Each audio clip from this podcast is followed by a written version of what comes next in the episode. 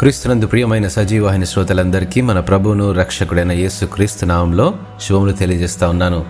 విజయోత్సవంలో ముప్పై రోజుల మన పాఠ్యభాగంలో ఆయన మన పక్షముగా యుద్ధము చేస్తే విజయోత్సవాలే అనే అంశాన్ని నేడు మనం అనుదిన వాహినిలో ధ్యానించుకుందాం.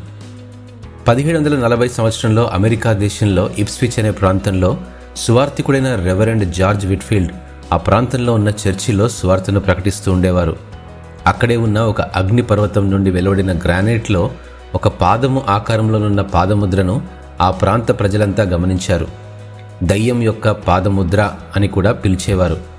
వాస్తవానికి ఈ సువార్తకుడు ఎంతో బలమైన రీతిలో వాక్యాన్ని ప్రకటించినప్పుడు ఎన్నో సంవత్సరాలుగా వారిని పీడిస్తున్న ఒక దయ్యం గుడి గోపురంపై నుండి ఒక బండపైకి దూకి ఊరి నుండి పారిపోయిందని ఆ పాదముద్రను చూసిన ప్రజలంతా అభిప్రాయపడ్డారు. తమ జీవితాలు ఆ సువార్త వైపు ఆకర్షించబడ్డారు. మనకు ఇది కథనంలా అనిపించినా అది దేవుని వాక్యంలో నుండి ఒక ప్రోత్సాహకరమైన సత్యాన్ని మనకు గుర్తు చేస్తుంది.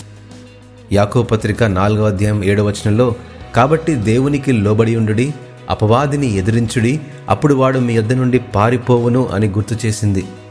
శత్రువుని ఎదిరించి మన జీవితాల్లో శోధనలను తట్టుకుని నిలబడడానికి అవసరమైన బలాన్ని దేవుడు మనకు దయచేస్తాడు. యేసు క్రీస్తు ద్వారా దేవుని ప్రేమ కలిగిన కృపను బట్టి పాపము మీ మీద ప్రభుత్వం చేయదని రోమాపత్రిక ఆరు పద్నాలుగులో బైబిల్ వివరిస్తుంది. శోధన ఎదురైనప్పుడు లోకమును జయించిన క్రీస్తు దగ్గరికి పరిగెడితే ఆయన శక్తితో మనం నిలబడడానికి సహాయం చేస్తాడు. కాబట్టి మనం ఈ లోకంలో ఎదుర్కొనేది ఏది ఆయనను జయించలేదు. మన చిత్తాలను ఆయన అధీనంలోనికి తెచ్చుకుంటూ దేవుని వాక్యానికి విధేయులమై నడుచుకుంటే మనకు తప్పకుండా సహాయం చేస్తాడు.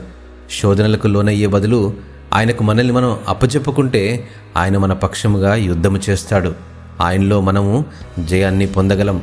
నేను బలహీనుడను అని అనుకుంటున్నారా? అతి బలహీనుడైన పరిశుద్ధుడి ప్రార్థన సైతము సాతానుకి వణుకు పుట్టిస్తుంది. హలెలుయా దేవుడు మిమ్మను ఆశీర్వదించినగాక. ఆమెన్.